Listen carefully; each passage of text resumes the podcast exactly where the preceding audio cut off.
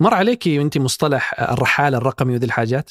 أه لا جديد أظن يعني نحن الموظفين حق ثمانية ممكن حقول نسبة كبيرة مننا نعتبر رحالة رقميين، فالرحالة الرقميين اللي هم الناس اللي يشتغلوا عن بعد ويعني يقدر يسوي شغله تقريبا في أي مكان. فنسبة يعني مثلا نحن في ثمانية في نسبة كبيرة يقدروا خصوصا فريق التقنية مثلا يقدروا يسووا شغلهم في أي مكان. فاليوم كنت أقرأ لك إنه كوريا استحدثوا نظام فيزا للرحالة الرقميين عجيب لأنه صارت هي الحين موضة فبعض الدول طبعا لو بتروحي تقيمي في الدولة ما تقدر تقول له يعني ما في نظام لهذول اللي اللي يشغل من اي مكان. تجي فيزا أظن زيارة سياحة كم يوم وتمشي. في الأنواع الفي اس دائما يعني يا سفر يا دراسة آه، يعني تصير سياحة ولا دراسة ولا أتوقع علاج. بس ما في كذا. يعني لازم يصير عندك غرض. بس فيها تقديم مبدئي. والله كوريا مي بشانة. أنت ناوي تروحي كوريا يعني؟ والله ودي. لا تقولي لي إنك تحبي بي تي اس لا لا.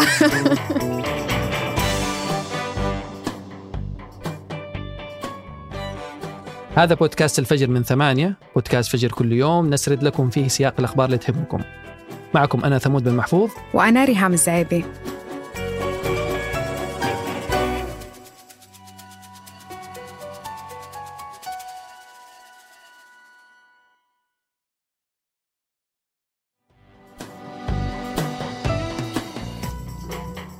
يمكن يعتقد كثيرين منكم أن سؤال هل فعلا تغيرت أشياء في 2023 سؤال سخيف.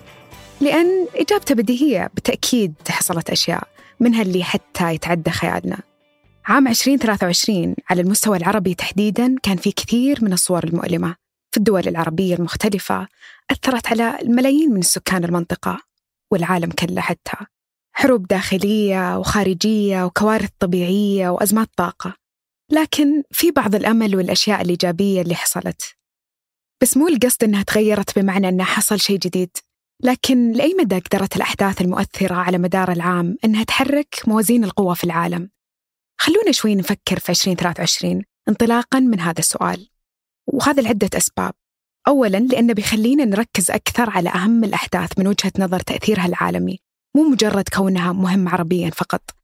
وهو الشيء اللي يخلينا نعتبر أحداث عالمية تمسنا بشكل مباشر كعرب.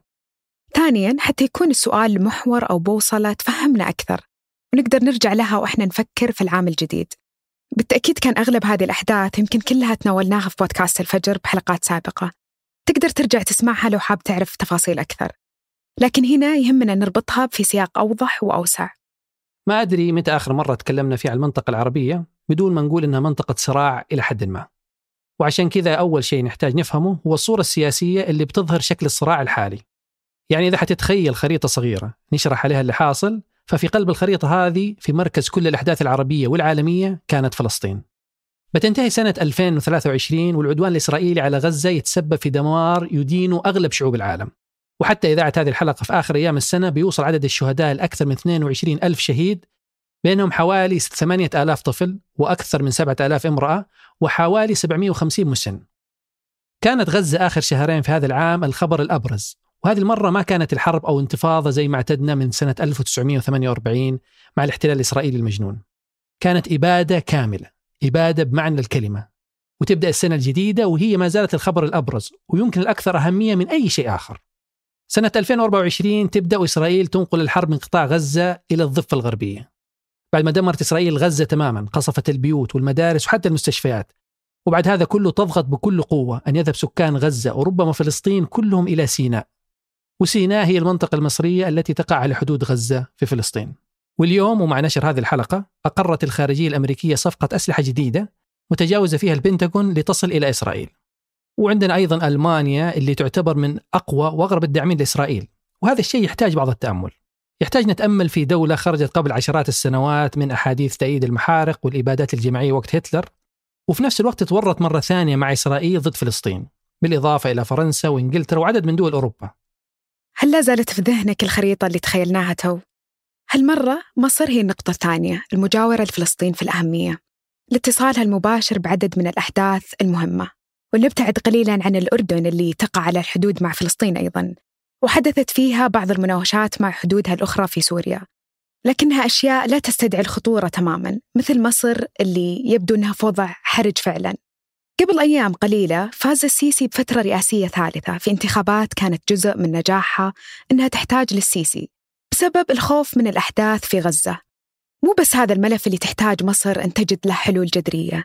عندنا في مصر كذلك كل اللي صار من إثيوبيا في موضوع سد النهضة. بعد فشل المفاوضات الأخيرة بخصوص السد اللي تنوي إثيوبيا بناءه والاستحواذ على جزء من نصيب مصر الحالي من المياه إذا تقع مصر في أزمة وجودية.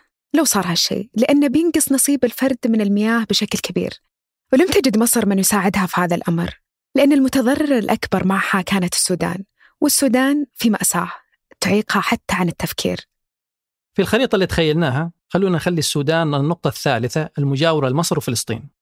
في 2019 قامت ثورة على النظام السوداني وأدت لرحيل الرئيس عمر البشير. ومن وقتها ظلت السودان عالقة نسبيا لسنوات لإنتاج نظام مدني جديد لكن الحكم ظل في يد الجيش. في أبريل جدد النزاع المسلح بين القوات المسلحة من عبد الفتاح البرهان وبين قوات الدعم السريع من حمدتي أدى لقتل أكثر من 20 ألف حتى الآن. الحرب في السودان أدت إلى نزوح 7.1 مليون شخص. بينهم 1.5 مليون لجأوا إلى البلدان المجاورة ومن بين 19 مليون فقد حوالي 6.5 مليون طفل إمكانية الوصول للمدارس بسبب تزايد العنف وانعدام الأمن في مناطقهم. وحتى الآن لا يزال 19 مليون طفل في السودان أي واحد من بين كل ثلاثة أطفال خارج أسوار المدرسة. وهذا لأنه 10400 مدرسة أغلقت أبوابها في المناطق المتضررة من النزاع. الآن وزي ما ذكرنا سابقا المستقبل السوداني معلق على التدخل المباشر في حالتين.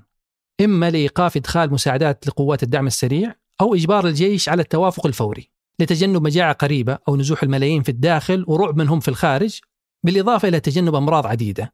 منها على سبيل المثال اكتشاف مثلا حالات جديدة من متحور كورونا. فتخيل لو انتشر مرة ثانية مع الحالة الحرجة اللي يعيشها السودان. نحن نعرف أن كورونا قل وجوده عالميا وعربيا لكن العام حينتهي مع وجود مخاوف من تجدد تواجد كورونا خصوصا في مناطق النزاع اللي الوضع الصحي فيها خطير. طيب سؤال هل تغير شيء في 2023 بالرغم من كل الشروح لسه نحتاج أكثر نتوسع في دائرة فهمنا على المستوى العربي والعالمي عشان تبدو الإجابات أكثر تماسكا. لو كانت فلسطين ومصر والسودان ثلاث نقاط رئيسية في الخريطة من حيث التغيرات الكبيرة في البلاد اللي جعلتنا نوقف أمامها كثير فهناك أيضا بلدان عربية أخرى حدثت فيها بعض الأحداث اللي خلتنا نفكر أكثر. طيب حاول أنك توسع الخريطة شوي. على سبيل المثال في الكويت أصبح الأمير الشيخ مشعل الأحمد الجابر الأمير السابع عشر بعد وفاة أخيه الأمير نواف. وفي أول ظهور له كان غاضب وأثار الرأي العام بخطبة ملفتة تدين المسؤولين في الكويت. ويبدو أن هناك بعض التغيرات اللي تنتظر الكويت. ومن الكويت ننتقل إلى العراق. العراق التي قضت مضاجع الكويت أيام صدام حسين اللي تم إعدامه في 30 ديسمبر 2006 بسبب الحروب العديدة اللي دخلت فيها العراق منذ غزو الكويت لا زال العراق في ورطة عدم استقرار. أو ربما للدقة ورطة الاستقرار غير البناء اللي جعلها ما تستفيد من مواردها.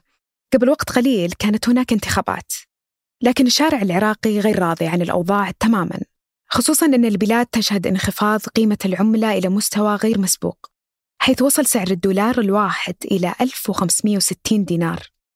هل نحتاج أنه نضع نقطة أخرى في الخريطة عشان نشرح اللي يصير في لبنان؟ ممكن. عموما ما تغير شيء تقريبا. الوضع مستمر في لبنان والثابت الوحيد هو الهبوط الاقتصادي. وكلما ظن اللبنانيون أنه بلدهم ما يتحمل انتكاس أخرى تزيد مرض على مرض يتفاجئون بتدهور اقتصادي أو فشل سياسي.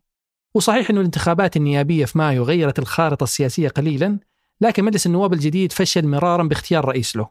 وكل هذا وسط غموض في البلاد بعد الفراغ الدستوري وامتناع المجتمع الدولي عن مد يد العون للبنان إذا ما استشعروا أي تغيير.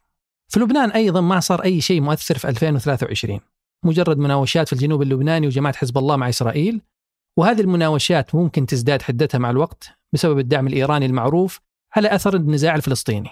ومن نفس المنطلق وحديثا عن الدعم الإيراني نقدر نتكلم عن الوضع في اليمن. فالوضع السياسي هناك مرهق تماما ويبدو أنه يحتاج إلى تغيير. واللي يلفت الأنظار أنه في هناك تحركات من الحوثيين في اليمن عشان يوقفوا السفن في البحر الأحمر اعتراضا على اللي صاير في فلسطين. هذا الشيء يزيد من الاضطراب في اليمن السعيد أو اللي ممكن نقول أنه كان سعيد.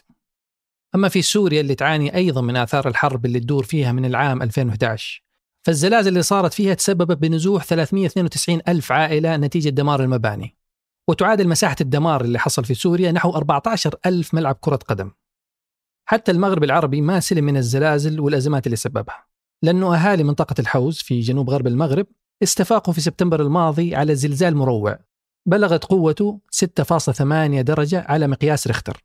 وهذه الكارثة أودت بحياة نحو ثلاثة آلاف شخص وتسببت في دمار هائل في البنى التحتية في جهة مراكش. وأيضا تضررت معالم تاريخية في المدينة السياحية بالخصوص. وبعد هذه الكارثة اللي حصلت في المغرب وصل إعصار دانيال المدمر إلى السواحل الشرقية في ليبيا وهطلت أمطار غزيرة جدا والبلاد اللي لم تشهد أي أزمات سياسية ضخمة شهدت أزمة طبيعية. ومن بين الدول العربية كانت السعودية محطة تأمل عربي كبير فالسعودية عززت تواجدها بأكثر من شكل غيرت منهجيتها الاقتصادية بشكل شبه كامل واستضافت عدد من الأحداث المحورية الرياضية ونجحت في الحصول على حق تنظيم كأس العالم واستطاعت أن تفوز بتنظيم إكسبو 2030 كما نجحت إلى جانب الإمارات في إخراج كوب 28 اللي تحدث عنه العالم وافقت على تقليل الاعتماد على الوقود الأحفوري الشيء المهم هنا هو اللي أكد وزير الطاقة السعودي الأمير عبد العزيز بن سلمان أن نصوص اتفاق دبي لا تؤثر على صادراتنا ولا تؤثر على مقدرتنا في البيع. وقبل شهر ونصف اختتم أسبوع المناخ بمنطقة الشرق الأوسط وشمال أفريقيا للعام 2023 في الرياض بمناقشات وأفكار ناجحة اللي حيضمن أن تكون المشاركة في مؤتمر الأطراف كوب 28 تعاونية ومؤثرة ومنفتحة على جميع الحلول اللي ستواجه تحدي التغيير المناخي العالمي والملح. هذا الشيء يعني أن السعودية استطاعت أن تحقق نجاح دون أن تعرقل اقتصادها وأيضا أوجدت نفسها في مباحثات وقف الحرب على غزة واستضافت العديد من القمم العربية والإسلامية والعالمية. هذا الوضع والمستقبل عموما كان يشوف الخبراء والمحللين بشكل مختلف وهذا كان رأي المحلل سلمان الأنصاري. أنا أرى بأنه هنالك ثلاثة تصنيفات للدول العربية. دول طموحاتها ابتلعت تحدياتها ودول تحاول تحدياتها ابتلاعها ودول تحدياتها تسببت في انهياراتها. آه، فالتحدث عن العالم العربي يعتمد على أي فئة نتكلم يعني على أي فئة نتكلم. فالفروقات الجوهرية بين هذه الفئات جعلت من الصعب أن نعطي طابع أو سمة استشرافية جامعة لمستقبل دول المنطقة. بطبيعة الحال الملكيات العربية أثبتت نجاحها وحلقت بعيدا جدا في كل المؤشرات مقارنة بالجمهوريات العربية. ولكن بغض النظر عن نماذج الحكم في عالمنا العربي أعتقد بأن السعودية نجحت نجاح كبير جدا في ترسية نموذج عربي يمكن الاحتذاء به، فكان هنالك في السابق غياب لوجود نموذج تنموي كبير لدولة آه، كبيرة كالمملكة العربية السعودية، وأقصد بذلك طبعا في نموذجها التنموي الشامل والتركيز بشكل رئيسي في تحسين جودة الحياة ومكافحة الفساد والنمو الاقتصادي. ولهذا طبعا أصبحت نسبة نمو اقتصاد المملكة هي الأكبر آه، مقارنة مع نظيراتها من دول مجموعة العشرين أكبر اقتصاد في العالم. وكان المعدل أعتقد أكثر من آه، معدل النمو أكثر من 8% تقريبا. طبعا لدي ثقة بأنه تأثير النموذج السعودي بدأ في التشكل آه، في معظم آه، دول العالم العربي. ولهذا أسميت التوجه الاستراتيجي السعودي بمصطلح حرب النماذج.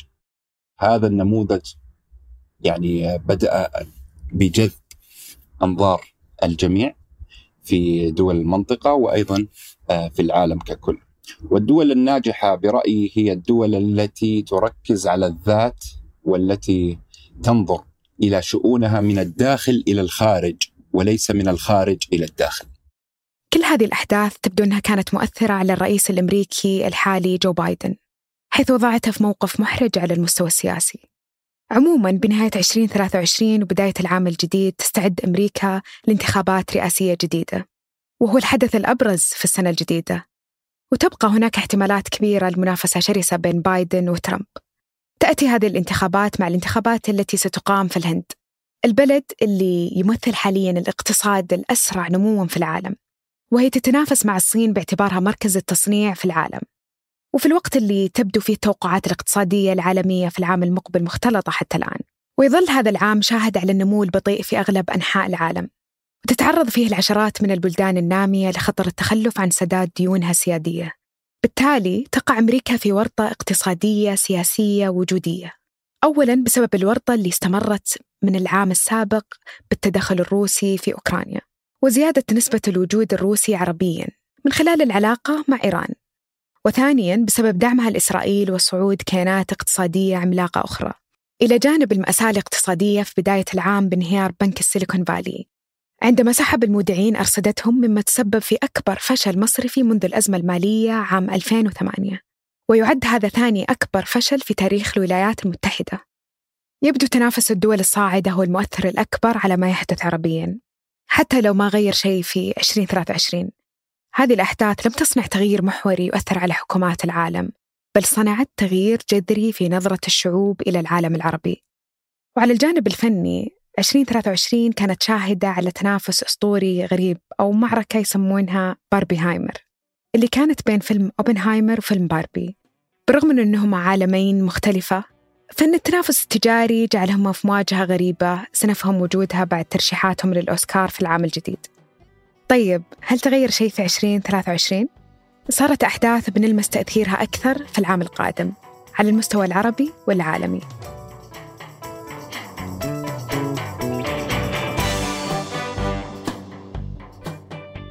أنتج هذه الحلقة حسام الخولي وقدمتها أنا ريهام الزعيبي.